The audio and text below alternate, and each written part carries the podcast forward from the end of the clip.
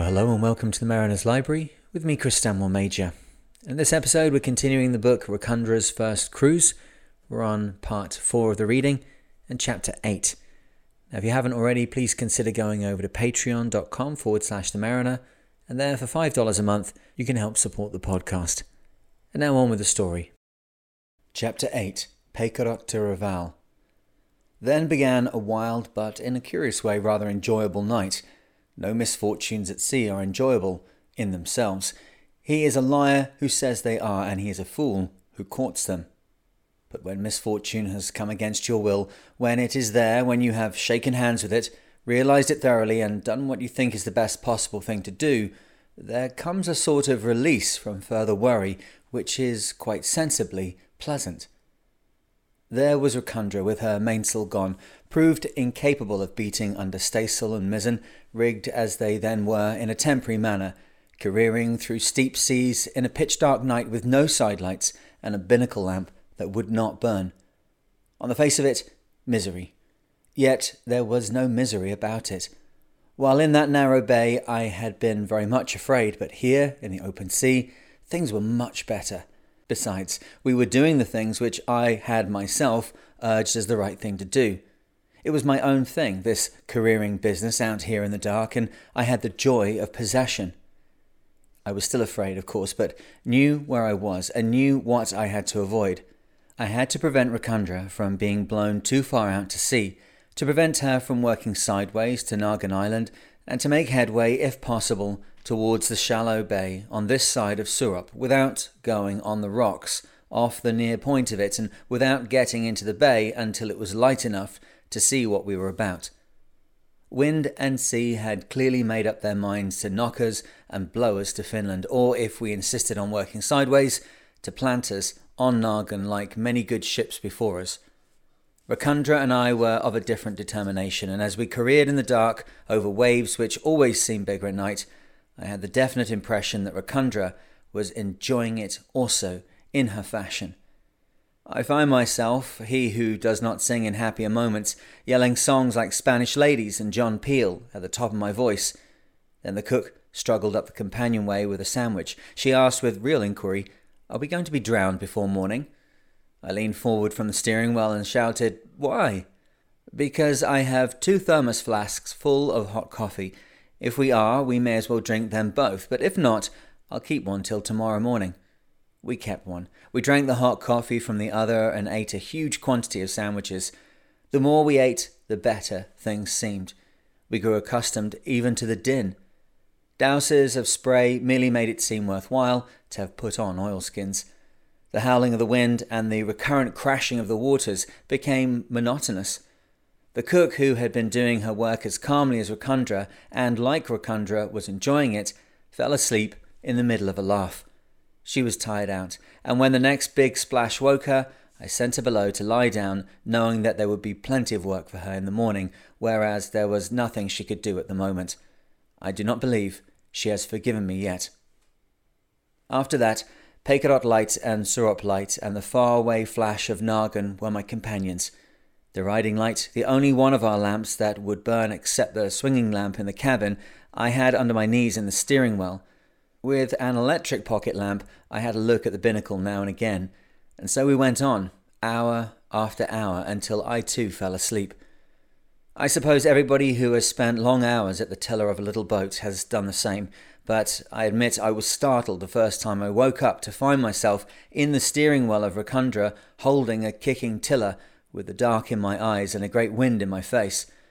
The next time it happened, I said to myself, "Oh, done it again," and began pinching myself as hard as I could, in muscles, in any places that seemed to hurt, in the effort to keep awake. It was no use. The lamp was burning all night in the cabin, and light came up through the round windows in the cabin roof. I had shifted the riding light from the floor of the steering wheel to the seat beside me, and a faint divided light was thrown out on the staysail, and the upturned shape of the dinghy lashed underneath it on the foredeck, and these in successive dreams took different shapes. I found myself wrestling with a large and difficult collar stud stuck in a stiff shirt, and only slowly came to understand that the collar stud was the tiller, and the white shirt, spreading somewhere before me, was the lonely staysail. A minute or two later, the dinghy was the moulded base of a huge table, and the staysail was a corner of tablecloth almost annoyingly put on crooked. Or do put that cloth straight, I woke, sang, and found myself as before, keeping Racundra up into the wind. I think that's the secret. One could not go to sleep at the tiller with the wind aft, but when close-hauled, steering is done so much by feel, especially in the dark, that the ship takes care of the sleeping helmsman. I never once woke with sails flapping, and never once to find that I had fallen off the wind. Racundra took care of her skipper, who was far too tired to take care of himself. Then, suddenly, the sleeping fit passed from me, and I was extraordinarily awake, most unpleasantly aware of what I took to be some martial idiot rushing about with a little ship of war, showing no lights but the occasional, disconcerting flash of a projector lamp. Also, at that time, whilst we were bucketing about without side lights, a thing of infinite hate, the lights of a steamer came up from the west, as I learnt afterwards, our old friend the Baltabor, from Riga. Suddenly, with a relief which let me know how great the strain had been, I knew that the eastern sky was distinguishable from the sea. Day was coming at last, and with day the possibility of doing more than hold our own, if indeed we had been doing that. Day came, or the light before the day, and I found exultantly that I was now not sleepy at all. We had done much better than I had expected in the dark. We were well clear of Nargen and about 2 miles from Surop. I held on joyfully, no longer thinking of calling the ancient, who at last, when the sun was up, came on deck and, with that little faith of his, as once before he had looked for Riga, now looked for Pecadot. Everything was hope. We could see what we were doing, and the ancient dug out the trysail from the solid mass of gear and sails stowed in the forecastle during our hurried departure. We disentangled a halyard and got the trysail up, warship after an ineffectual attempt to go about, and stood in on the port tack for the port of Fall and the hollow of the broad bay west of Surop, to get under the shelter of the land for repairs that would let us hoist the mainsail again, without which we were so badly crippled. At last we got into fairly smooth water. We drank the hot coffee from that other thermos flask. The cook worked one of her miracles and produced great bowls of porridge. The ancient mariner made a wonderful job of a manila rope substitute for gaff jaws. This done, the cook took the tiller while we took off the trysail and hoisted the main. Would it stand or would it not? It stood most beautifully, and with singing hearts we went about and on the starboard tack cleared the rocks of Surop, and then, coming nearer to the wind, held on till close by Cape Bassanova, the southeast point of Nargen, where, years before, we had landed on our first voyage in Slug. Then we went about and stood due south, the wind having momentarily backed to the east. We stood into Zagelsko Bay. Reval was in sight for a moment, then blotted out by a big rain squall. We went about, thinking to clear Carlo, but the wind shifted too, and had such strength that even with eased mizzen, it took all the strength I had to keep her off the point, which she seemed determined to ram. I ran her off a little whenever I got a chance, but there were moments when it was impossible to do anything but laugh. And Carlo, now and again invisible in the squalls, seemed most unpleasantly close. These squalls were, I think, the toughest wind we had throughout the storm, and Racundra, forced over by them and meeting the short, steep waves of the entrance to Reval Bay, shipped more water than throughout the whole of the rest of the passage. The ancient had left the forecastle hatch open under the overturned dinghy, and until the cook, guessing what had happened, went forward and closed it from underneath, each wave that came over sent a deluge below. Holding on in the cabin in a sort of whirlwind of flying pots, pans, apples, pipes, and other loose lumber, the cook was persuaded we were going to run her bodily under water. But Racundra's admirable nose took care of that. We had a wet but exhilarating time clearing Carlo, after which the squall slackened, and we stood right across the bay towards the low hill and windmill by Midrando, and went about there, and tagging with long legs and short, made our way up the bay towards the 3 ships of the Estonian Grand Fleet, and the rock and spires of Reval, dim in the rain, with each tack getting more into shelter, and finding things easier until, at last, we rounded smoothly into the harbour, picked up a buoy, warped into a berth by the Yacht Club mole, made all snug, and had a pretty decisive supper. Chapter 8. port of Reval. I suppose it is as true as many things in history that Linda, with whom Estonia chronicles begin, was born from a grouse's egg.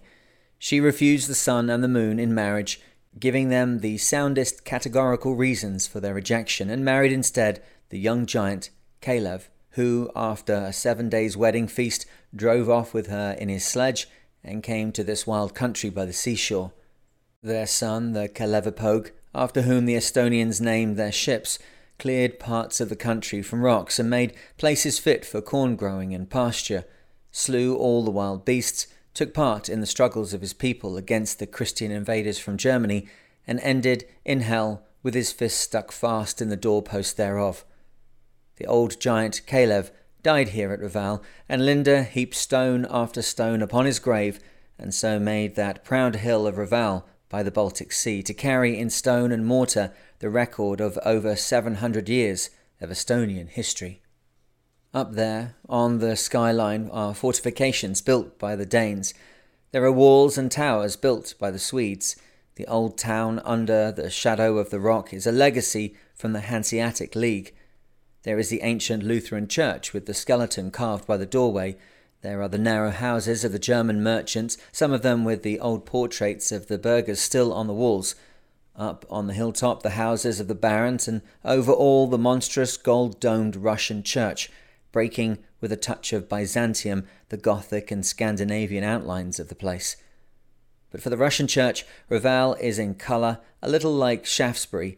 In form, its rock is a little like the rock of Edinburgh, if only that they were set in a plain on the edge of the sea. Most of all, it is like those nightcap country towns that the old German wood engravers used to put into their backgrounds. But I know Reval too well, and like it too much, to be able to write of it with the aloof ease that is only possible in writing of chance acquaintanceships with towns and people. Sailing in there is always, for me, like coming home, and I hardly know how to give a picture of it, as if I were seeing it for the first time. Coming in as we did on this occasion in a series of rain squalls, there was little of the town to be seen, but going home to the hills a man does not feel their presence the less, if the tops are veiled in clouds. Everything in the harbour was an old friend. There were the little tugs, the Kalev and the Walter. How often their wash had almost rolled me off the roof of Kittywake's cabin, on which I used to sit here in the evenings, watching the ships. There was the old grey elevator that somehow, though modern, carries with it a suggestion of Danzig and the Hansa towns, rising high above us amid a forest of masts, for the basin beside it was full of schooners and cutters. Beside the quays were the little steamships Ebba, Monk and Kalevipoeg, busy as usual on their regular trips to Finland and Stockholm. The same old motorboat on the Yacht Club quay was undergoing the same old repairs, and even the buoy to which we made fast was into which I had often bumped in bringing the erratic Kittywake home at night. Why, Kittywake herself, unkempt, dilapidated, lovable little thing, was moored just on the other side of the mole. The stranger going ashore for the first time in Reval from his little ship need ask no other guide than the Castle Rock. Leaving the harbour, he has but to follow the road that leads towards the hill, and he will enter the town as it should be entered, through an old stone gateway defended by a tower, with stout and lofty stone walls stretching to right and left. He will then walk on a cobbled street or on a very narrow pavement under ancient houses until he comes to the foot of the rock.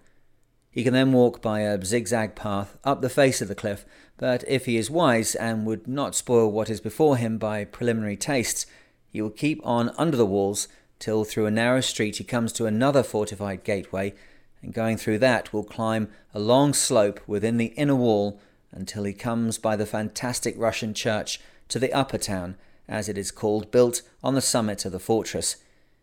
Here is the old house of the Russian governor, where the Estonian parliament meets.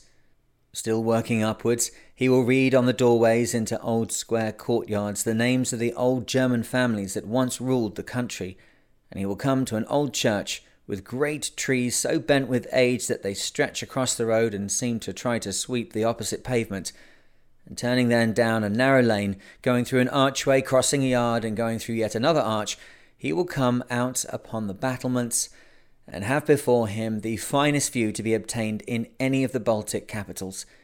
He will be looking down sheer precipice on the ancient walls of the lower town, with the round grey towers that rise above them and the tall dark spire of the church of St. Nicholas of the Sailors, and far over the roofs of the town he will see the harbour with the ships coming and going about their business, while before him lies the great stretch of the blue bay, steamers lying in the roads, white-sailed yachts, sedate schooners slipping away northward to Finland far beyond the little island of Wolf, or moving westward between Nargen and the mainland, where again it's open sea and clear horizon. I cannot believe that any man who has looked out to sea from Reval Castle Rock can ever be wholly happy unless he has a boat. My imaginary wandering Freemason of the sea, warmed by the thought that he has a share in all this, that he too can sail past those distant promontories, since his little ship is awaiting him in the harbour, will then go down from the battlements by the rock path until the sea is hidden from him, but only for a moment. He will cross the railway lines and come out on the stony foreshore, where he will find a little square harbour for the shallow draft fishing boats and a row of wooden trestle piers, where those who have looked from the rock above and have no boats to try in vain to salve their pain may try and hire boats from other men. Here, too, he can listen with amusement to the buying and selling of every sort of small craft, which goes on with all the cheerful mendacity of a horse fair. This is the last refuge of boats discarded from the yacht clubs, and here all kinds of ancient ruins are given a coat of paint and bought by the unwary and sold by the cunning, who know that those who are willing to buy have looked down from the battlements above them and now must have a boat or die. On the foreshore, men are always at work repairing little ships, and you may find there illustrations for a whole history of Baltic boat building. Only a year ago I saw here one of the early fishing boats that were brought from the upper reaches of the Volga, a flat-bottomed boat with planks sewn together with strips of leather. In old days, these boats used to be brought to Reval by fishermen from Ostashkovo in the interior of Russia, who came for the summer fishing season, sold their fish and their boats here, and bought little Estonian horses, with which they then returned by sledge overland in the winter to build new boats and come again next summer. Author's note. Not far from here, in a river farther along the coast, I have seen a quite new dug-out boat, like the boats of primitive man, hollowed with the axe out of a single tree. On a Russian river I have been in a boat scarcely less simple, with an Evinrude motor fixed over the stern, so near in Eastern Europe are the earliest and latest stages of civilization. But if Castle Rock and stretching bay and intimately disreputable foreshore are among the glories and delights of Reval, they are not the town itself, which, clustered about the foot of the rock, has of all the Baltic capitals least of the vices of a town and most of the virtues of a village. Nobody in Reval tries to dress well, with the exception of a few young women, and they, by the manner of their failure, do but emphasize this cardinal virtue of their native place. Top hats were unknown there until the British consul and vice-consul spread awe and astonishment by wearing them on state occasions, thereby startling the ministers into ordering at least 2 from England for the use of the cabinet. Not that for a moment I would be thought to laugh at men who had the courage to carry through a foreign policy against the almost open threats of greater powers, and have had the satisfaction of seeing almost half of Europe follow at their heels. I do but lament the introduction of those 4 top hats, and recognise that we, and not the Estonians, are to blame for them. Anyway, they are very seldom to be seen, and I think that after the first moment of horrified excitement, everybody has come to realise that Reval is not the place for them. In Reval, nothing is done for show, except perhaps an occasional march of troops or fire brigade, and that you must have in any capital. There is no single street in Reval given up to fine shops and parades of fools. Everything is decent, homely, and unflurried. There are shops, of course, but the buying and selling in the town is for the most part done in the older manner. The Reval housewife does not go shopping for her day's provender. She goes to market with a big string bag in summer and dragging a little sledge at her heels in winter. In the middle of the town, under the big Estonian theatre, is a wide open space where there is a food market, and beside it little wooden booths where you can buy string bags or even baskets to carry your food in, doormats to wipe your feet on when you get home, I bought one for the feet of Racundra's visitors and saucepans in which to cook it after you have arrived. The market is made up of rows of tables on trestles, each with a little roof. By old tradition, the sellers of each particular kind of goods keep together. In this way they can keep a check on each other's prices, and you, interested in quality, can compare one cabbage with another or prod the breasts of half a dozen chickens on different stalls before you make your choice. In one part of the market you may walk between rows of boxes full of pike, some of them still alive in bathtubs. Big, perch 2- and 3-pounders are not the rarity that they are at home, and baskets full of the little shining kilos. In another part of the market you are among green vegetables. In another you may buy hunks of meat wrapped in Estonian newspapers and dripping blood and printer's ink. At one side of the square are the little carts which have brought all this food in from the surrounding country, and there is a row of booths where, as you pass, you can hear the loud, cheerful noise of people drinking tea with great pleasure, and bits of sugar between their teeth, and there are the farmers and their wives sitting by the samovars on the trestle tables, eating enormous quantities of sausages. Besides this market, there is another under the walls, for clothes and old iron, where I have picked up a block or a shackle now and again. This market is called Lousy Market by the inhabitants of Reval, and they ought to know. Both markets are in perfect keeping with the medieval character of the town. Racundra lay 5 days in Reval while her designer examined her all over inside and out to see what the builder had made of his dream, and set himself to put right as many as possible of our makeshifts. He made a new horse for the main sheet to work on, gratings for the seats in the steering well, and battens for the sails, besides putting on the best of his old workmen to repair our damaged gaff.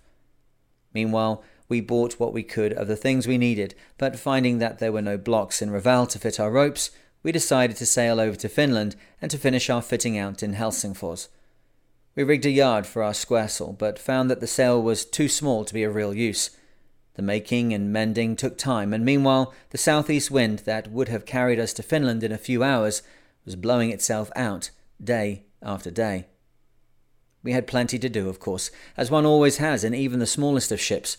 The gangway plank that we had rigged up over the stern was continually trodden by Racundra's visitors. We too had many friends to see in the town, and now and again went visiting in the dinghy in the harbour. Baltabor was there, having got in the morning of the day that we arrived, and Captain Wally was to have lent me a pelorus for the business of correcting Racundra's compass, but, clearing unexpectedly as we had done in Riga, steamed away with the instrument on board. Then there was another English ship in the port, the Maid of Erin, a fine British Channel pilot vessel, ketch-rigged, which had taken a cargo of boots to Petrograd. Her owner was a true merchant adventurer who told us that his real business was the breeding and selling of polo ponies. Without wishing to hurt Racundra's feelings, we envied a little the broad decks and roomy hold of the Maid of Erin. She was 3 times our tonnage, of course, black and piratical in appearance, but what a ship to make a home of. Her owner, on the other hand, had plenty of admiration for Racundra, so we parted with mutual good feelings, made still warmer on our side by a present from the Maid of Erin, whose owner hailed me as I was rowing back in the dinghy from getting my papers cleared for Finland, and handed down a cake of plug tobacco, worth to me then many times its weight in gold. The ancient and I shared it between us, and often as we smoked, spoke of that fine black pirate ketch, and wondered if we should meet her again. She was gone when we returned from Finland. Well, that's the end of today's reading, and I hope you enjoyed it. It brings me so much pleasure to be able to read these books and to bring them back out into the light from dusty library shelves and share with you the fantastic stories which we're seeing unfold here. This book, Racundra's First Cruise, is 100 years old this year. And yet I think all of us are already able to see that with a great writer like Arthur Ransome, you've got some really special way of connecting through to people who love doing the same things we love to do, out on a boat, enjoying themselves. So if you like this kind of content, if you want to hear more of it, please consider going over to patreon.com/themariner. $5 a month helps to support this podcast, which goes out 20 times a month. But starting now in January of 2023, there's a whole extra series of books being read over on Patreon.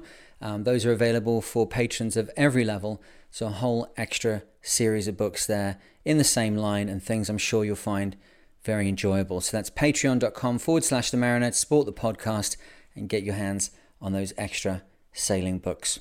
Great. Well, thank you very much for listening, and I look forward to speaking to you on the next one. Cheers.